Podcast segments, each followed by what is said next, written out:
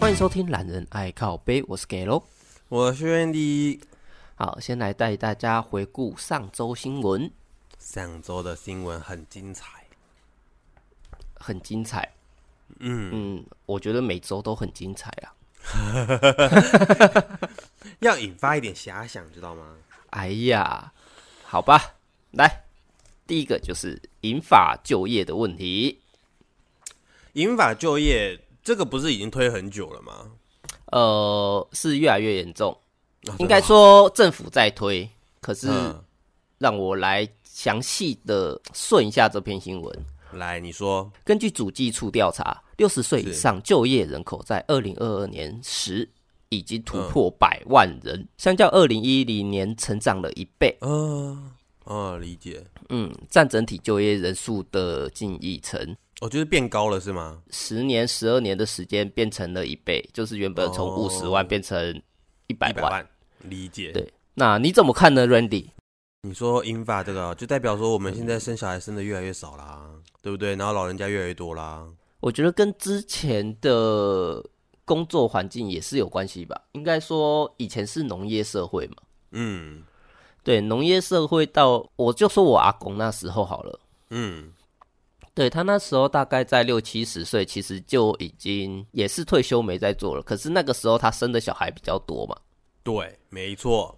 对，所以变成说他的小孩三四个，现在已经到了六七十岁的这个年龄，所以他们这个时候还在做。就是有点停不下来的意思，那加上那时候小孩就是三四个小孩的那个时代，已经走到了六七十岁这个阶段。是是。那可是他们生的小孩又都只有一个、两个，最多到三个而已。嗯，没错没错，对，所以变相的就导致说他的引法比例就相对的变得比较高。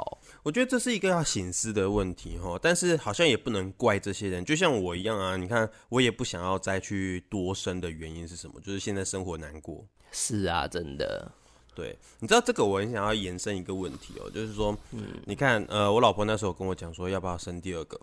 那我就说第二个的原因是什么？我老婆说希望能够陪老大这样子，哦，就是怕他孤单啦、然后说什么未来如果说我们两老有任何问题状况的时候，他有一个人可以讨论。哦，是，我的意思是说，这件事情本身是一个以我们自己的角度来去看这件事情，不一定小朋友需要一个兄弟姐妹，嗯哼，或者是说生出来也不一定是为了这个小朋友好，因为未来我们的压力大，他的那个小朋友的压力更大。是的，对，所以大家不不不愿不愿意去多生的原因，我们可以理解，那也可以理解为什么现在英法族越来越多人要去做就业的动作，因为没有办法去负担现在生活状况。对啊。而且其实现在的社会倾向是缺工的。对，其实对那工作很多，对，那像我们经常看到保全大哥、清洁阿姨，是叫他们保全大哥跟阿姨，这个不是乱叫的哦。嗯，真 的，因为他们对就大大概到那里程度了。对，基本上他们就是嗯当保、会当保全跟清洁的，几乎都是阿北跟阿妈。对，没 错，那也只有这些低技能需求、低薪资、高工时的工作，会比是较容易请得到这些待业人员 呢。对对对对。哎、可是我说实在哈，呃，因为我自己也想过说，如果说我年纪大一点的话，那如果说没收入怎么办？其实我只要超过五十岁吧，我觉得我就可以去当保全了。我认为我之前还有碰碰到那个什么保全有类似传直销这种概念，你知道吗？哈， 我不知道，我不知道。嗯，他就说你想要自己出来做吗？你想要自己出来当老板吗？嗯， 就来这几个社区，如果给你雇，然后你多找一些人一起下去来做，我们就变成一个巨大的产业链。 这是传说中的话术吗？我之前做早餐店的时候，那个社区那个嗯保全就一直跟我、跟我在那边一直聊这个， 是啊，拜托，我只是备个料，备完休息一下，你不要不要每次都找我找传直销好吗？ 他可能有一些副业吧。对啊，我觉得哦，与其说靠着那个呃政府来帮我们想想英法的时代我们应该如何，不如我们现在就应该要先思考着说，我们在未来要怎么样才可以不拖累年轻人，呃，让自己能够生存的下去。对啊，像我之前做保险的时候，我曾经做到一个中医师。是，对，啊那那个中医师的话，他是说，他只要他身故之后啊，是，有个四十万，能够把他自己的后事处理掉，那这样就够了。哦，我觉得这个是不是太少了一点了？没有啊，就办个丧礼啊。但是，但是他要想的是说，他在死之前还有一段时间，可能是无法工作，然后又在那边可能就是没工作，但是他还在还在生活还活着的状态，你懂吗？嗯，我知道啊，对呀、啊，那这样四十万怎么会够呢？没有啊，他是身故保障四十万，哦，身故保障四十万哈。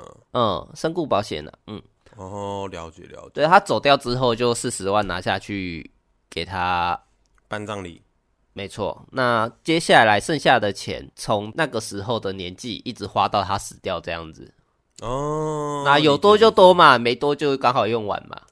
哦，就刚刚好这样子就对了。对啊，我觉得其实这样也不错啦，就是我们要开始为自己的后半辈子来去做一些打算。嗯所以其实大家哈，不要对于什么保险啊，跟你去推销的好朋友啊什么的，展开一些很极端的一个情绪哈。其实说不定他们只是在帮你做一件后半辈子的事情。嗯，各有利弊啦，也不是说呃，对，就是不要这么排斥保险人员。可对是对我相对信对大家所排斥的，应该都是那种二三十年没联络，然后突然对加你赖啊、加你 FB 呀、啊、等这种人。对，然后突然间就要跟你聊保险，有没有？哎、就嗯你要聊保险，好歹先套个关系嘛，对不对？对不对？真对的、啊就是不太反对你们做保险，但是你们不要那么突然。没错，对，所以我觉得还可以啦。但是现在大家的那个观念其实都还不错，我看到周遭的人，蛮多人其实都在为了后半辈子做准备，不只是单单的保险这件事情可以做，还有很多啊，像什么股票啊，什么那些其实都可以做。嗯，是啊，没错，嗯哼，就尽早对自己后面的人生做规划啦。要啦要啦，这种事情我觉得应该要，而且还得加强这个观念。是的，没错。是的，好，那再来下一则，三月到了，嗯，嗯，那比特犬禁养输出入及繁殖饲养未登记的人，嗯，最高可以罚到二十五万元。二十五万哦啊！其实我说实在的哈，我我是很喜欢狗的一个人，但是我觉得罚这没错二十五万，我觉得太少。太少吗？我觉得太少，怎么说呢？因为你看，我们会养比特犬，我们都应该要知道狗狗的习性嘛，因为比特犬本身是一个伤害力嗯攻击极性很强的对，嗯是的它是一个极具攻击性的宠物。对，没错。那如果说你自己养了，然后你明明知道它具有攻击性，可是你却让它，你没有任何的防范，让它去伤害到人或者是别嗯人的宠物，是的。这个东西叫做明知故犯，哦，懂了没吧？有，我说的是你只要养了，没有去当地县市政府的主管单位登记的话，被是发现就直接罚二十五万。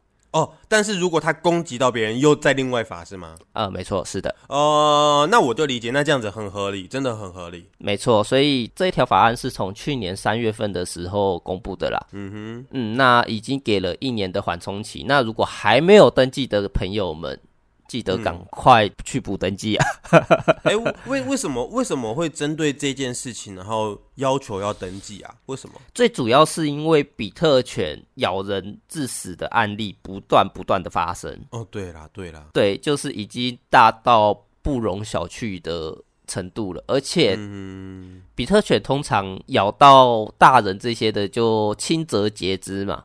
嗯嗯嗯，对，对，那如果咬到小朋友的话呢？哇，基本上应该就是猎物了啦。对啊，他就必死直无疑接了牵着你的手不放开这样的感觉吧。对啊，对 啊。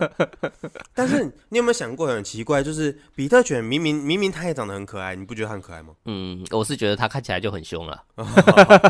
啊，可能我 可能每个人审美有点有点不一样哦。但是我觉得它看起来很可爱，但是为什么它攻击性这么强啊？也不是说护主哦，它有时候不是为了主人，它、也是那么凶。哦，对，那这边要讲一下，他其实跟他一起被禁的还有美国史大佛下牛头犬，哦，还有哦，还有哦，就这两种。可是他们两个攻击性都很强就是以前那个《汤姆与杰利》里面，然后那个每次在睡觉那只，啊，差不多差不多。对，对不对？对不对？啊，它看起来跟巴克长得好像哦，斗牛犬啊。他们都是属于斗牛犬的那一种类，比特犬应该是嗯算是斗牛犬的分支。哦，但是比特犬比较凶。呃，两个其实我觉得都很凶啦，可是哦应该真的吗是斗牛犬比较懒惰这样子感觉吧，哦，啊，斗牛犬不用去做登记是吗？也要啊。规定出来的就是两种啦，美国比特斗牛犬、美国嗯史大佛下牛头犬，嗯，哦，这两嗯种。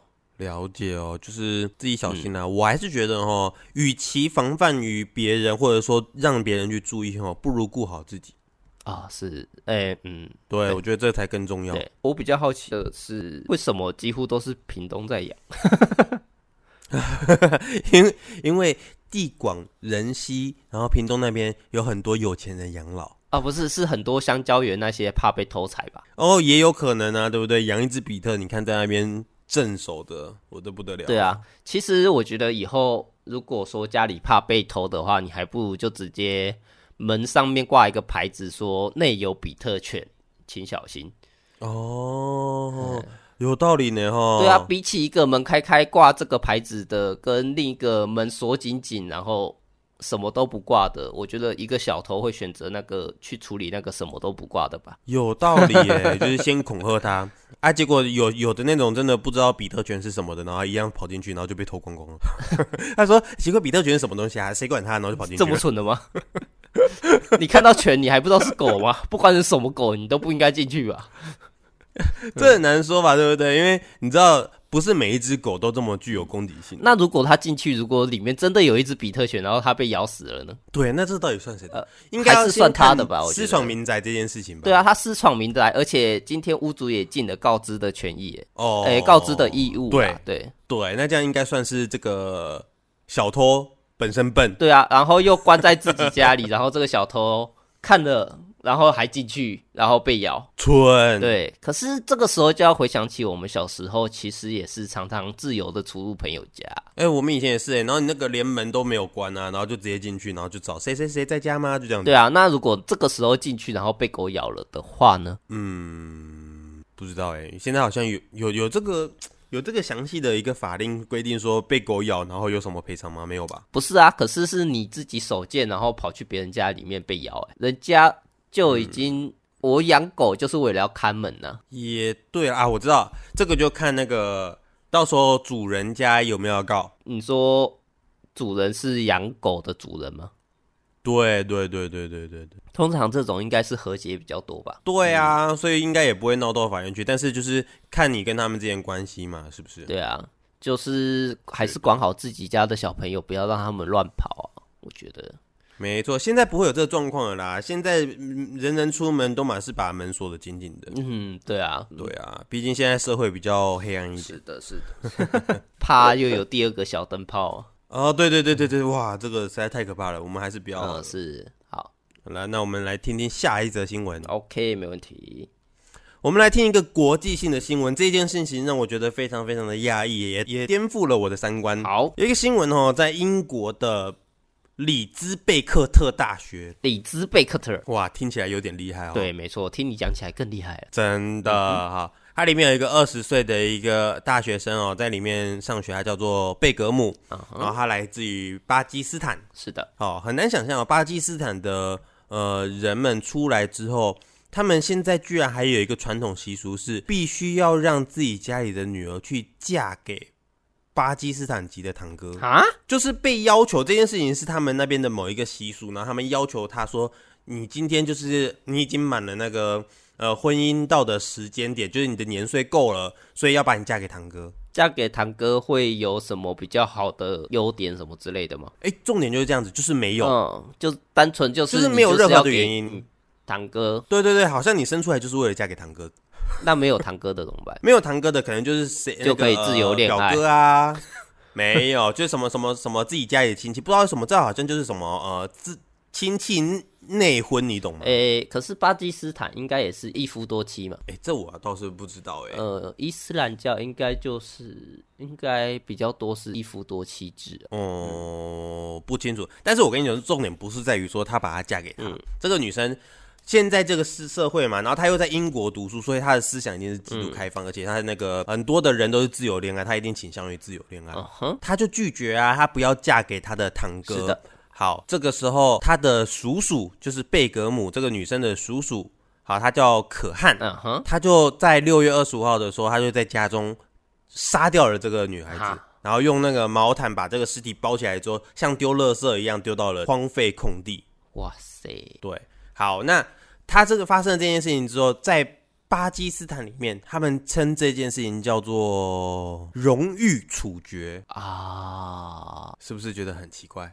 其实他不应该回家的。她没有回家，她就是因为不想嫁给这个堂哥，所以她跑去住在祖母家。结果祖母家那边有一个叔叔，就是这个叔叔，然后因为知道她不想嫁给堂哥，他就把他杀掉不啊了。是不是，我是说他不应该从英国回到巴基斯坦。呃，对啊，对啊，没错啊。如果所以就是我觉得这个很奇怪、欸，这个牵扯到宗 教，可是我们又不好下去做批评。可是杀人就是不对啊，嗯，杀人本身不对，对，这是我们大家都知道的事。其实还蛮好奇伊斯兰的《可兰经》到底有几个版本这样子。应该是数不清了，就像那个什么，我们的圣经也有很多种版本。对，啊，对，然后好像分析不完的这样。对，就嗯好，嗯好， 只是还是跟大家讲哈，我们这边的那个习俗没有那么的严重，我们应该要感恩，你知道吗？知道台湾这边，就算你们的关系有点亲近的那种，有没有？我们还会禁止你们结 婚，对对不对？你看那个生出来，如果说有什么问题啊，或者是呃，可能有什么不正常的话，不是说近亲会有这个问题，我觉得比较好奇的一点是，为什么是动物就除了人类之外，就是就哎会想要他们近亲？你再说一次什么意思？就是例如说养马好了，就是血统越纯的越好。哦，越近的越好是嗯吗？对，就是最好是爸爸跟妈妈刚好是哥哥跟妹妹这样子的感觉啊。哦，然后还有就是，呃，爸爸还可以用，然后结果把自己女儿给我说的是动物哦，我说的不是人 呢。 不是你干嘛解释？你一解释就很奇怪。是你刚才讲到爸爸跟妹妹什么的，怪怪。 哎、可是你说的没错，哎，为什么动物可以，然后人不行？人也算是动物的一种啊，为什么人不行？对啊，难道说动物两个两个关系离比较远的在一起之后，他们不会变得跟人一样比较聪明吗？嗯，哎、我还真的不知道，我我我看一下，为什么不能近亲结婚？是不是这个意思？给你给你看一下哦，我在这边查一下 Google，它这上面有写哦。嗯，如果说是自己比较近亲的兄弟姐妹结婚，然后发生关系生下来的小孩子的话呢，近亲结婚的夫妻因为拥有共同的祖先，嗯所以会有较多的相同基嗯因，也因此同时携带致病的隐性基因的几率大于普通人。啊啊！所以我我白话一点解释这件事情哈，就哦我知是道，我知道，嗯呃，对，近亲结婚，然后呃，就是你的 DNA 里面有那个疾病的隐性基因在里面。对，就是说你的你的种可能很纯，然后可能很棒，你可能跟动物一样，就是你可能会变得更优秀，但是相对而言，你你的祖父、曾祖父他们有有拥有什么样的病，有得过的，嗯在你身上发生的机会也会变大。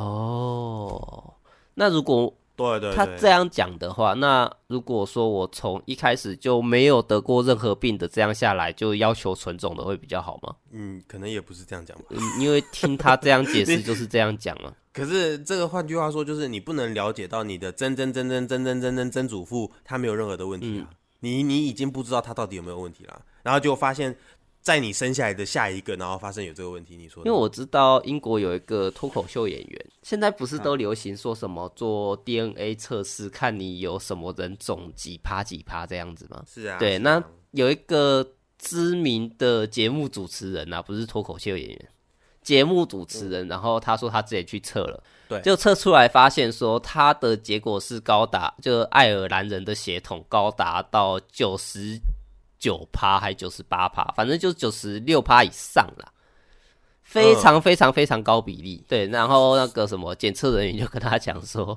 呃，这个样子就是你非常非常非常有可能就是你一直到你这一代几乎都是进青铜剑，哦，真的啊、对，就是同一个家族体系的，所以他的血统才会这么这么的纯。这么这么这么的纯，对对对对对对，对，哇，那也真是蛮蛮惊讶的哦。不过你周遭有这样的人吗？怎样的人？就是近亲，我可以讲一个例子，嗯、你说，我阿姨啊，之前跟我外公一起去了南非，然后哦一起去，哎、嗯去南非想要发展开个餐厅，然后她在那时候认识了一个阿拉伯人，就嫁给了他，就变我姨丈嘛，嗯嗯对。那对后面因为战乱的关系，他们跑去美国那边去。嗯，对，那去美国的时候，我的姨丈就问我阿姨说，她能不能娶她表妹当小姨子这样？是啊哦，对对对对对。啊，可以吗？呃，当然不行啊，所以我阿姨就跟他啊离婚了，这样。哦，就因为这样离婚哦。要不然你要同意吗？啊，不对， 不对，不对，我我我这是什么问法？不对，不对，不对，我的意思不是那样。 我的意思是说，她不是因为她她在嫁给阿拉伯人的时候，不是就知道说，就是他们的宗教关系是有这样的问题存在吗？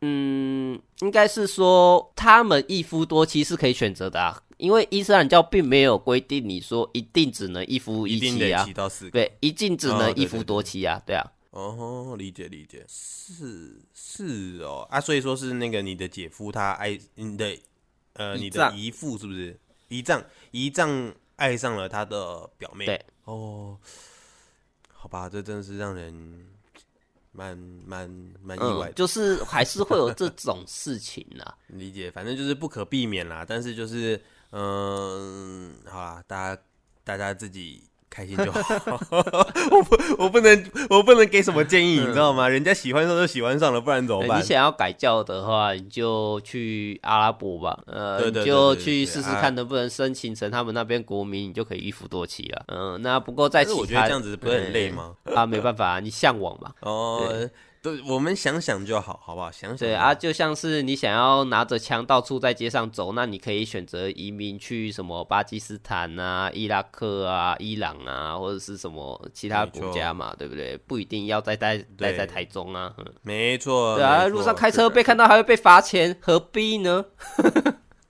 对，不如去合法的地方就好了嘛，说不呃，定，对啊，在那边你看走在路上，哎、你想要开人就开人嘛，对不对？没错，就是这样。嗯，好， OK，那我们要下一则新闻喽，没问题。我们来讲讲那个。开心一点的，现在不是很多人都可以开始开放旅游了吗？大家都出国了，是的，没错。对，但是我们要还是要提醒一下大家哦，我们在台湾还是有很多地方可以去的哦，例嗯如阿里山。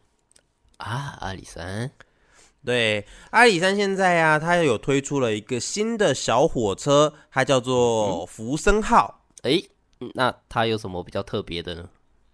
我跟你说，它就是整个车厢，它整台车的车厢全部都是用块木做的。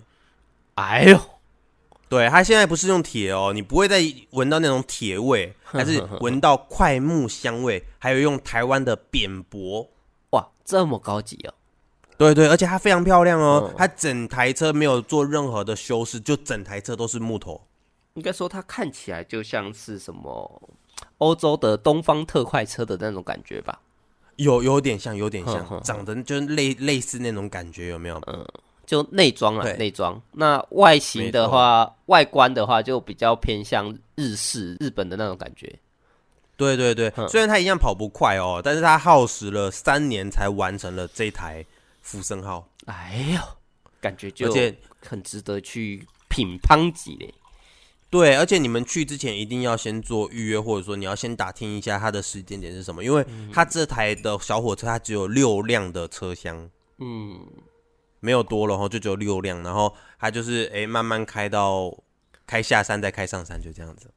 哦，所以就是要查好一下你那时候的时段是不是能做到这一节呢？没错，然后更特别的是，它的里面还改善了一下里面的座位哦。以前我们坐小火车不是就两排的那种直板凳吗？还记得吗？是啊，是啊，是啊，就两排的那种。它现在是， 它现在是里面采用了多段情境模式的间接灯光，呃，换句话讲就是所谓的气氛灯。哎呦，里面还这么有气氛呐、 是， 而且它还搭配了那个你的椅子啊，已经不再是坐那种一个硬平板面的凳板凳了，哎，它不是哦，它是做进口的皮革包覆高弹性泡棉的人体工学座椅。哇，这个词有点长。等一下，等一下，我怀疑你在夜配。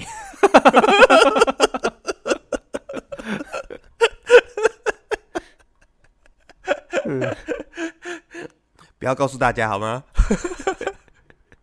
对，反正就是它里面这个椅子哦，坐下去是非常非常舒服的。然后它是呃一个前一个后，然后两个人是面对面坐，然后它的窗户就在你的旁边，然后你就可以直接欣赏着阿里山的景色啊，然后慢慢的坐下来，再慢慢的坐上去，那种感觉很棒。啊，是真的可以对去享受一下。那它的票没错价没会错比较贵吗？票价，因为目前正在试试车试营运的状态啦，哦所以说它还没有提供报那个车价的问题。我在想，应该也不会贵啦，应该也就是跟平常的小火车一样。嗯，就差不多啦。对对对，然后它正式上路的话，可能就是等试车结束了之后，它的避震测完了，那没问题的情况下就正式上路喽。嗯，呃，我这边有看到福生票的，哦，票价正言拟中，对，没错，了解了解。对，所以可以去啦。我觉得这个看起来蛮不错。像我们上次去阿里山的时候，其实我们很喜欢那种森林浴的感觉哦、嗯啊，这样坐下来的感觉其实是很让人放松压力的一件事情。如果说你在搭这个火车的时候，还可以享受一下那个木质香的话，其实我觉得这个是非常棒的一件事情。是的，我觉得真的不错啦，就在里面，你就在车厢里面就已经感觉到了那种森林的气氛。对，嗯就是人家现在不是说玩游戏需要走一个情境式的路 线吗？对啊，你进去里沉面浸坐这式小火车体就是验情境了，沉浸式体 验，对，完全让你爽。是，对，没错。嗯，我看一下，试车时间是二零二三年的三月起，所以大家在这段时间就可以上去拼拼看运气啊。对，没错，你可以看看说你是不是可以搭到第一班。让我想到之前新竹，诶、有一辆火车是从竹中口啊、发车往竹东山上，就往好像是北浦吧，我记得北嗯浦内湾那边有一条线。是那那边之前有一有一辆火车也是试营运，结果试营是运的通常都是免费，嗯哼，那那时候是免费，那阿里山这个我不知道啊，不要过去人挤人 嘿。对我理解我会怕可以理，嗯，解好，为什么我是这样讲 呢？因为那时候试营运的时候，结果太多人去搭乘，结果正要上山的时候，因为人数过多太重，结果他倒退路。 啊， 太夸张了吧， 对，超扯的。欸所以你不要小看台湾人的试营运啊，这个试可是试了他好几百年才载得到的客运量。哦，所以我们还是要小心一点。他们应该会限制嗯吧？没限制吗？他那个时候是，诶、区间车应该也不会有列车长在那边点说，诶、我这辆车大概要几个人了这样子吧。是，对，而且那边又是小站，那边有列车长嘛，忘记了。嗯，嗯，不晓 得。好了，对一切等他们去自己看看再说。对，所以试营运大家可以看看呐、就是也许它票价可能会免费，可是你要抱着你过去人挤人，在这么挤的车厢里面，我觉得你闻到的已经不是快木香，而是别人脖子的汗臭味这样。体 臭对自己看一下啦。好，那接下来下一则，是，这一则比较特殊哦。在过去几年疫情的影响啊，大家不免的都会养成了一些新的习惯嘛，是，不能说习惯，应该说新的兴趣。嗯哼，对，那这个时候全球就开始盛养稀有植物多肉吗？哦，这个比多肉更那个一点。哦，更稀有了一点。对，因为这个是蕨类，也不能说蕨类，它的全哼呃，它这个系的名字叫做鹿角蕨。鹿角蕨，对，我我要查一下鹿角蕨长什么样子。鹿角呃，长得很奇怪，嘿，就是你把它反啊过来，就感觉好像看到鹿的脚这样子长。哦，有有有有有有，理解理解。好，那第一届台湾国际鹿角蕨大赏登场。那是登场了之后，数千颗的鹿角蕨齐聚一堂，首次对外亮相。其中呢，有个特别特别珍贵的鹿角蕨，叫做侏儒爪哇鹿角 蕨。这个鹿角蕨它又有分几个品种哦。那其中嗯最贵最贵的，又有一个俗称珍妮的这个珍妮种。 Jenny，对，就珍妮种的侏儒爪哇鹿角蕨。那为什么要讲这、嗯这个呢？因为他在这一次拍卖中，有位买家就直接捧着六百万的现金把它买下来。 哇靠，这是有什么有什么有什么问题呀、他直接在台北买一个小套房都可以了，他拿去买对啊了这个为什么鹿角蕨。 啊？我问一下，这个鹿角蕨它是怎么样？就是不会死，还是说它有什么特别的功效或者是疗效？还是说它放在家里可以改善环境啊什么的？他只是要买来放装饰的，就像是日本很多那种小盆栽的那种修剪，有没有？他们那对种也会比赛啊。啊，真的比到六百万，我我啊，好了，我很难想象哎、哎、你不要小看呢、他们有一些养那锦鲤的，有没有去参加比嗯赛？他也是可以有两三百万的啊，是不是？哦，好啦，我我我可能还没有到那阶段， 会不会理解？笑死！呃，其实侏儒爪哇鹿角蕨这个我有点看不懂啦，因为他们是说它比较有那种热带雨林的那种感觉的那种 feel，有没有？是对，就跟那个别人养的球藻一样的概念，球藻，你知道吗？有人在养那个球藻啊，我看一下它长什么样子。球藻一颗绿色圆圆的啊，我知道，我知道，我知道啊，有有有有对有，那好个可爱哦，那个你养到大，它也是价格不菲哦。真的哦，嗯，好吧。嗯如果如果今天你有个一千两千万好 了，我不会你买啊，应该也不会想去不做不我不会，我不会。 你少了四个零。我少了四个零了。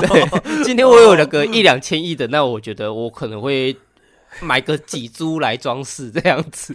哦，好，对我可能会用好个热带雨林房，然后嗯，这边好像少了什么啊，来个鹿角蕨好了。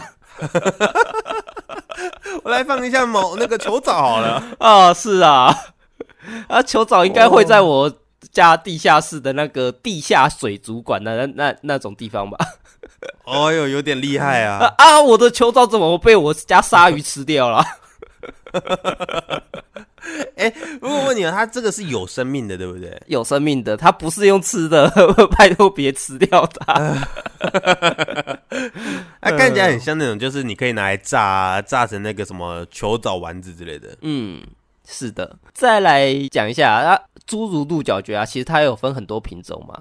那其是中不是到很贵的玉女侏儒鹿角蕨，是它也是要到一百多万哦，一百八左右。一百八十万哦，是的，重点是，呃，其实它这个价钱已经是因为这个品种它已经可以人工繁殖了，所以它价格才荡下来。了解哦，明白哦。对，要不然它的价格还是还蛮重的。嗯，对，好，我觉得大家应该有很多人跟我一样，就是你在讲之前，我可能还不知道它是什么东西，所以你们建议你们在听到这一段的时候，你们先去查一下它到底长什么样子，对你们就可以理解为什么我这么惊讶，说这个东西可以拿到六百 万。对我也看不 懂。那你们可能散步散一散，看到有一个荒废的屋子，有没有外面有这种对鹿角蕨的话，那那考虑一 下。对对对，就是晚上你们就有工作可 以做。不要说是我们教你啊，哎，对对，没哎有没有没有，好好我记们一住律否认。好好记住它的长相。 对对对对，这个在路边可能看到，你可能也分不清楚它到底是真的假的，对，在路边看，嗯，这个是诶、是吗？是吗？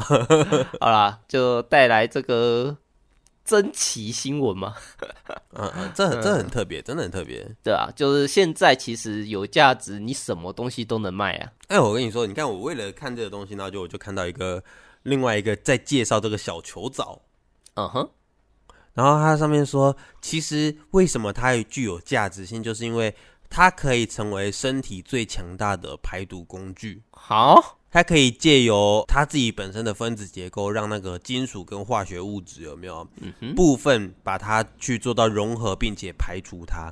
所以这也证明啦，其实有人拿来吃是真的。 真的有人吃球藻，哇塞！是是真的有人在拿来吃，然后他们还认为说它是对身体是有益的，有没有？然后他把你的那个其他金属物质，就是坏的金属物质都把你排除掉，但是会留下好的金属矿物质，像什么钙啊、镁啊、锌啊等等的，它会帮你留在体内。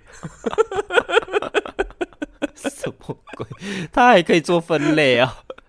对，它自己在你你的身体里面会分类，分类完了之后把坏的排出去，好的留下来。是，可是那个你说它可以吃，就有点像是天山雪莲这种高高贵养生的这种，那我就 OK，我可以接受。可是鹿角蕨，我真的不知道它是用来干嘛的。我我我不明白，说不定说不定哪一天有人吃了之后，有没有他癌症就好了？啊，有人可可能以后会有人把它当鹿茸在吃吧？有有有有可能替代性的东西有没有？啊，是 啊，好吧，这样讲的话我们就懂了。突然明白了这样子。对啊，那我们今天的节目就到这边啦，谢谢大家收听，我是给喽，我是 好，谢 Randy，谢大家，拜拜。拜拜。